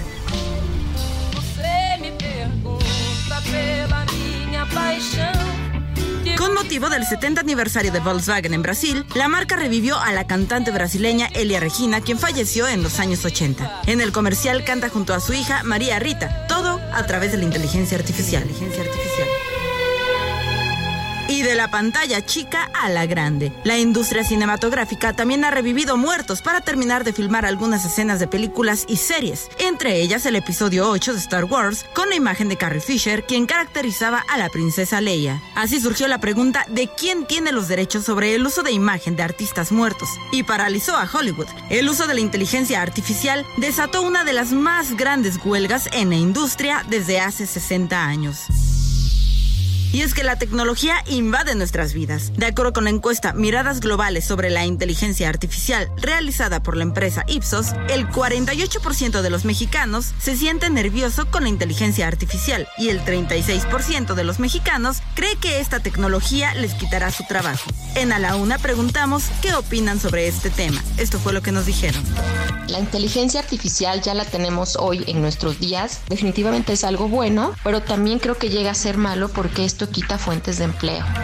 En general, a mí no me da miedo la inteligencia artificial en cuanto al reemplazo de trabajos. La I A es una herramienta muy útil que, usada para bien, puede ser un gran apoyo para seguir avanzando y evolucionando en todas las áreas de nuestro interés. No sé si es preciso decir que me da miedo, pero sí me da mucha curiosidad saber si va a hacer un giro totalmente para el empleo y la mano de obra humana. No me da miedo la inteligencia artificial en cuanto al reemplazo de trabajos. Más bien es eh, la incertidumbre de que las personas no la sepan utilizar correctamente. Para A la Una con Salvador García Soto, Milka Ramírez. Pues ahí está. ¿Usted qué dice? ¿Es una amenaza la inteligencia artificial? ¿Es una herramienta que debemos aprovechar, como en su momento fue el Internet? Bueno, pues es eh, todo un debate que se está desatando a nivel mundial, sobre todo a partir de estas afirmaciones que hicieron en el foro de la ONU estos androides, estos robots, eh, esta inteligencia artificial de, en forma de humanos, que dijeron pues, que ellos podrían perfectamente hasta gobernar a los seres humanos y que lo harían mejor que nosotros. Ahí dejamos este tema y seguiremos dándole seguimiento. Por lo pronto, vamos a la Guelaguetza, que es una fiesta en Oaxaca. No sabe qué belleza. Si usted nunca ha ido a una Guelaguetza y tiene oportunidad de hacerlo, vaya. Es una auténtica fiesta, es de las cosas más bellas que hay en México. La gente eh, llegan de todas las regiones a Oaxaca a hacer sus bailables, a llevar su comida, su folclor, y es una cosa impresionante. Es una raíz muy fuerte la que hay en Oaxaca y se expresa a través de esta eh, fiesta de la Guelaguetza. Lamentablemente hay dos Guelaguetzas, la que hace el gobierno de Oaxaca, que es la tradicional, y luego la CENTE, la Coordinadora Nacional de Trabajadores de la Educación, la sección veintidós, que ya sabe usted que son de los más aguerridos de la disidencia magisterial, hacen su propia Guelaguetza. Y ellos la comienzan antes incluso que el gobierno. La empezaron ayer y la inauguraron con los bailables típicos. ¿Pero qué cree? Pues al final la CENTE, pues eso terminó en un zafarrancho. Hubo pleitos, sillazos entre los propios maestros de la coordinadora en Oaxaca. Escuchemos esta nota de nuestra corresponsal Karina. Te saludo allá en Oaxaca. ¿Cómo estás? Buena tarde.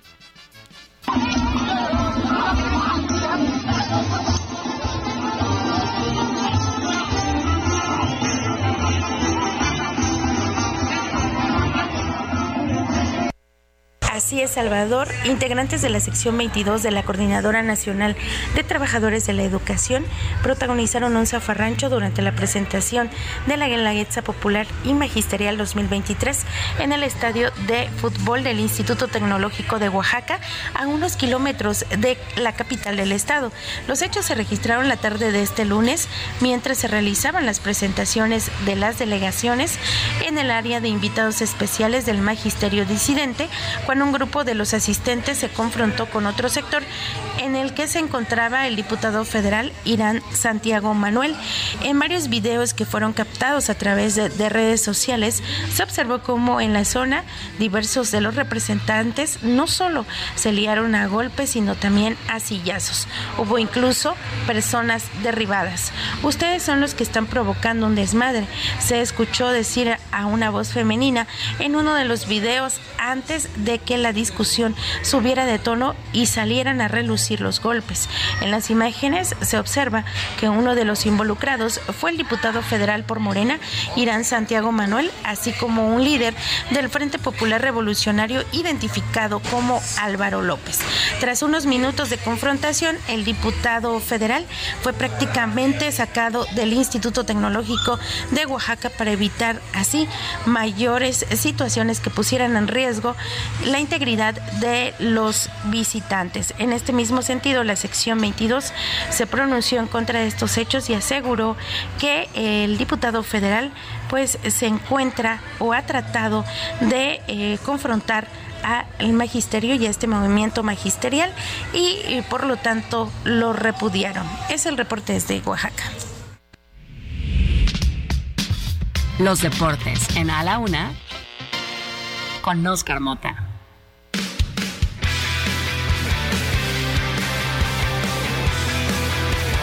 Llegó el momento de los deportes, ya está con nosotros el señor Óscar Mota. Bienvenido, Óscar. Mi querido Salvador García Soto, amigas y amigos, hoy un gran día para ganar. Qué temazo este, el de la inteligencia artificial, ¿no? Oye, todo qué, lo que va qué tema para debatir y, y para conocer. Los seres humanos tenemos que saber Así a qué es. Nos vamos a enfrentar. En los deportes acaba de eh, Wimbledon, se acaba de terminar este fin de semana. Sirve que lo comento, fue el campeón Carlos Alcaraz, español de veinte años, que termina derrotando a Novak Djokovic. Bueno, eh, una de las novedades en Wimbledon este año fue que precisamente se utilizó inteligencia artificial para dos cosas. Uno, para narrar los juegos en la página oficial del sitio. Este, ¿Eran narrados por inteligencia eh, artificial? Me, me buscaron, pero pues no me llegaron sí, el precio. No, no o sea, la, la, la realidad es que sí, o sea, los eh, lo utilizaron para narrar, digamos, eh, eh, en tiempo real, por así sí. decirlo, ¿no? De acuerdo al punto. Y también, obviamente, para la generación de datos, generación de datos muy específicos, ¿no? De, uh-huh. obviamente, la fuerza que utilizaban los, los atletas, de, todo lo que habían. La velocidad de la pelota. Todo sí. ello, ¿no? Entonces, pues, y seguirá avanzando. Me recuerda mucho también la película que se hizo hace varios años con Hugh Jackman, que se llamó en inglés Real Steel o Gigantes de Acero, uh-huh. que eran dos eh, boxeadores, bueno, robots boxeadores, uh-huh. que a mí me parece que podría ir inclusive para ir al futuro a veces del deporte. Pues sí, ¿eh? A lo mejor para sustituir a algunos deportes que son cuestionados, ¿no? Exacto. A lo mejor, a lo mejor para la fiesta brava, ¿por qué no un toro robot? Pues, ¿no? Exacto. Un toro robot y así ya la gente no, no aduce que esto es claro. un maltrato animal. Puede funcionar y vean si no han visto, insisto, esta película de Real Steel, a mí me encanta, es fascinante, así que también échele ahí una. Nada más que imagínate un torero humano enfrentarse a un, un toro robot que sea de inteligencia artificial. O que se enoje el toro, ¿no? Y todo eso. Te va a cornar porque te va a cornar. Hay que encomendarnos siempre a Isaac Asimov, por favor. Y, la, y las tres leyes de la robótica. Querido Salvador, como un auténtico rockstar, presentaron a Lionel Messi, que ya entrenó el día de hoy con el Inter de Miami. Escuchemos a los que le dieron la bienvenida. Oh, Messi, Stephen Curry, man. Leo, I wanted to say congratulations on the big move to Miami. Hermano, ¿cómo estás? Te habla tu parcero, Maluma Baby. Dinero, gracias totales. Bienvenido al Inter Miami. Te habla Marc Anthony. Eh, paso por aquí solamente para darte la bienvenida. Eh, welcome to Miami, baby. Querido Leo, te deseo todo lo mejor en esta etapa que comienza, que estoy seguro que va a estar llena de éxitos. Messi, welcome to Miami. Bienvenido a Miami. Escuchamos a gente como Stephen Curry, a Tom Brady, Maluma Baby, a Maluma Baby, a Gloria Estefan, Marc Anthony. Creo que faltamos Alejandro tú y yo Sanz. En esa bienvenida. ¿Por qué no se la damos? Nos va. Le, a ver, vamos rápido. Venga. Eh, Messi. Qué gusto que estés en Miami, bienvenido. Yo no vivo ahí, no tengo departamento como otros, pero me da gusto que estés en Miami, Bessie, bienvenido. Bessie, hermano, después de que termine tu contrato con Miami, te esperamos en Pumas. Bienvenido, venga, por supuesto. Va a debutar Oye. el veintiuno de, de julio, o sea, básicamente este viernes, contra el Cruz Azul, que es Salvador, pero va, es como ya en internet dice que va a ser el tazón de la baba, porque la realidad es que el Inter de Miami es el sotanero de la M L S y Cruz Azul es el sotanero de la Liga M X, ¿no? Entonces, pues a ver cómo va a terminar ese partido. La realidad es que va a estar junto a Sergio Busquets, se presentó el fin de semana con estadio lleno, uh-huh. toda la, la gente ahí este, vibrando, entonces... Oye, hay, hay una mesimanía en Miami, ¿no? Sí. Literalmente es lo que ha generado, lo han visto en el supermercado, muy sencillo como suele ser él, ¿no? Comprando su despensa con la esposa, en fin, todo un fenómeno el señor. Todos Messi. Nos podemos sentir Messi algún día, ¿no? Cuando te manden ahí obviamente por, el, por la despensa, Sintamos así lo hace Messi, Messi también, por supuesto. Muchas gracias, Oscar Mota. Hoy un gran día para ganar. Vámonos a otros temas importantes. A la una. Con Salvador García Soto. Y hace rato que platicábamos de este tema de Xóchitl Gálvez y hablamos con ella pues de sus contratos y de todo este tema que le han cuestionado desde la presidencia de la República, los contratos de sus empresas. Eh, ayer el diputado de Morena, Alejandro Robles Gómez, presentó una denuncia formal ante la Fiscalía General de la República en contra de Xóchitl Gálvez por presuntos delitos de enriquecimiento al amparo del poder público y evasión fiscal. Hago contacto precisamente con el diputado que interpuso esta denuncia, Alejandro Robles, diputado federal de Morena. ¿Cómo está, Alejandro? Qué gusto saludarlo. Saludarlo. Muy buenas tardes. No sé si me escucha, ¿ya me escucha? No, parece que se cortó la comunicación, ya estaba en la línea telefónica, pero en un momento más vamos a reconectarlo. Es importante preguntarle porque él habla de presuntos delitos de enriquecimiento al amparo del poder público y además de evasión fiscal. Delitos delicados, eh, graves ambos, y bueno, pues eh, según las leyes mexicanas serán delitos que ameritarían incluso eh, cárcel en el caso, por ejemplo, del enriquecimiento al amparo del poder público. Es corrupción y los delitos de corrupción en este gobierno fueron catalogados como delitos graves. Presentó la querella ante la Fiscalía General de la República el día de ayer. Dijo que pues deben ser la Fiscalía la que investigue si hay pruebas y se acrediten estas acusaciones. Alejandro Robles, diputado federal, los saludo. Buenas tardes. Salvador, muchas gracias eh, por la oportunidad de compartir impresiones con tu generosa audiencia. Al contrario. ¿Estás? A ver, diputado, le pregunto, ¿por qué esta denuncia y también por qué presuponer delitos a partir de pues esto que se ha revelado sobre contratos privados de la empresaria Xóchitl Gálvez? Bueno, este, Salvador, toda denuncia es una presuposición, precisamente por eso se presenta ante la autoridad ministerial. Ajá. Ella se hará cargo de determinar si se constituye o no el indicio que vincule a un eventual eh, juicio. Claro. Pe- pe- Entonces, este, no hay un...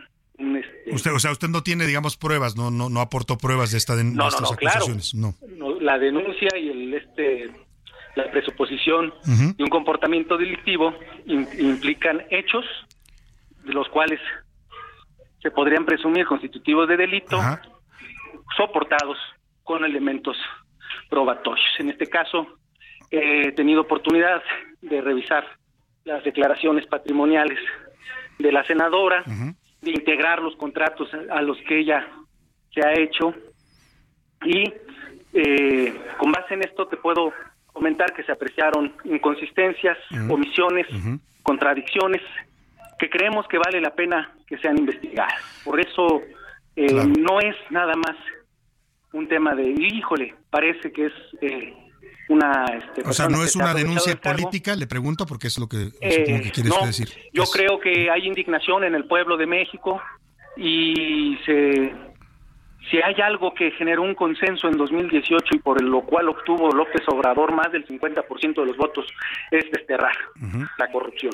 Pero a ver... Pero entonces, una situación de esta naturaleza ¿sí? no puede quedar nada más claro. en una acusación al aire, uh-huh. tendría que fincarse una responsabilidad en dado caso de encontrarse eh, que alguna, alguna irregularidad, ¿no? Lo que dice usted, delitos. O evasión fiscal o esto que usted señala en su denuncia que puede sí. ser el, el, el enriquecimiento a partir de recursos públicos. Pero a ver, ella ha hecho públicos la mayoría de sus contratos, una parte lo hizo pública ella, los que son contratos públicos, dijo cuánto cuánto había ganado en cada uno de los gobiernos desde Vicente Fox a la fecha, con incluido el de López Obrador, que también le han dado contratos, diecinueve millones de pesos, eh, y los la otra parte la hace pública el presidente. Hay un debate sobre si es lícito o no que el presidente revele eh, datos fiscales de empresarios y de empresas privadas, pero bueno, eso se discute discutirán otro tema. Aquí lo que le quiero preguntar es, eh, eh, suponer que alguien que gana en treinta años mil cuatrocientos millones porque es una empresaria exitosa, necesariamente hizo, eh, es corrupta, ¿no es un tema de satanizar, digamos, a, a, a la pues a la inversión privada, pensar que cualquiera que gane dinero lícitamente hay que investigarlo porque puede ser corrupto? Si es así en los términos que tú lo dices, sí, pero Xóchitl Gálvez no es una empresaria lisa y llanamente, es una persona políticamente expuesta, uh-huh. porque ha ejercido cargos eh, políticos, ha estado en el servicio público, uh-huh. y tú me comentas bien en treinta años, mira, la carrera de enriquecimiento que ella lleva, lleva veinte años, uh-huh. coincidentemente con su incursión en la vida pública. Uh-huh. Eh, ella en su primer declaración patrimonial, que estamos hablando del dos mil dos, eh, reconoce Eh, tres cuentas bancarias, las uh-huh. cuales entre todas ellas no sumaban más de seiscientos mil pesos, no refiere ser accionista, representante legal, propietaria, inversionista uh-huh. de estas empresas que es Hightech, Hightech y, y la de Omey, eh, ajá, Omey, Omey se llama la, la de ser, la de edificios inteligentes, uh-huh. cosa que nos parece por demás este de advertirse, uh-huh. eh, digna de ser revisada, porque ella eh, No, no este, no advierte, ella, ella comenta de Hightech, uh-huh. pero como directora ejecutiva o directora general, uh-huh. es decir, como una simple experiencia laboral. Uh-huh. Entonces a nosotros sí nos ha brincado, y a partir de que es jefa delegacional, sus declaraciones patrimoniales no Son pueden no pueden publicarse. Ella uh-huh. no autorizó su, su que publicación. Toda la información, uh-huh. exactamente. Pues vamos, Entonces, ya está puesta la denuncia, diputado. Vamos a esperar a ver qué dice la Fiscalía General de la República eh, y si le parece estaremos comentando el tema. No es que lo quiera cortar, es que el, el tiempo se nos está agotando. No, no, no, yo te entiendo. Y yo creo tiene. que esta denuncia sin presión social va a dormir el sueño de los justos. Tiene que ser la gente, uh-huh. porque hemos visto cómo funciona la Fiscalía, bueno. ¿no? Desafortunadamente, pero te lo aprecio y estoy atento a cualquier oportunidad de compartir claro impresiones sí. sobre el tema. Estaremos Gracias. atentos. Gracias, Salvador, diputado. Es el diputado Alejandro Robles, diputado federal por Morena, que ha interpuesto esta denuncia y pide que se investiguen los recursos y los las ganancias de las empresas de Xóchitl Gálvez, estos mil cuatrocientos millones de pesos que ella ha cobrado por cinco por ciento, dice ella, son contratos públicos, el resto son contratos privados, y el diputado dice que puede haber ahí presuntos delitos. Ya veremos si avanza o no avanza su denuncia ante la Fiscalía General de la República. Por lo rest, por lo pronto, perdón, no me resta más que despedirme de usted, agradecer que nos haya acompañado, invitarlo a que siga aquí en el Heraldo Radio con Adriana Delgado y el dedo en la llaga. Y ya sabe, todo este equipo lo esperamos mañana. Lo dejo con este clásico de Hollywood que se llama Casablanca, o Sam tocándola de nuevo. Hasta mañana, que pase una excelente tarde. Bueno, vámonos con el, guarda, el guardaespaldas, perdóneme. Ahí con, lo dejo con el guardaespaldas de Whitney Houston. Hasta mañana.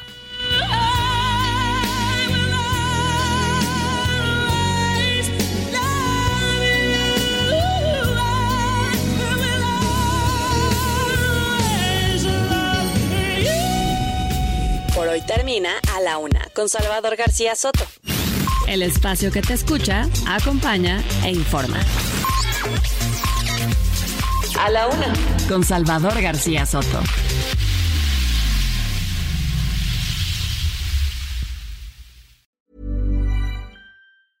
Hi, I'm Daniel, founder of Pretty Litter. Did you know cats tend to hide symptoms of sickness and pain? I learned this the hard way after losing my cat, Gingy. So I created Pretty Litter, a health monitoring litter that helps detect early signs of illness by changing colors, saving you money and potentially your cat's life. Pretty Litter is veterinarian developed, and it's the easiest way to keep tabs on your fur baby's health right at home. Go to pretty litter dot com and use code ACAST for twenty percent off your first order and a free cat toy. Terms and conditions apply. See site for details.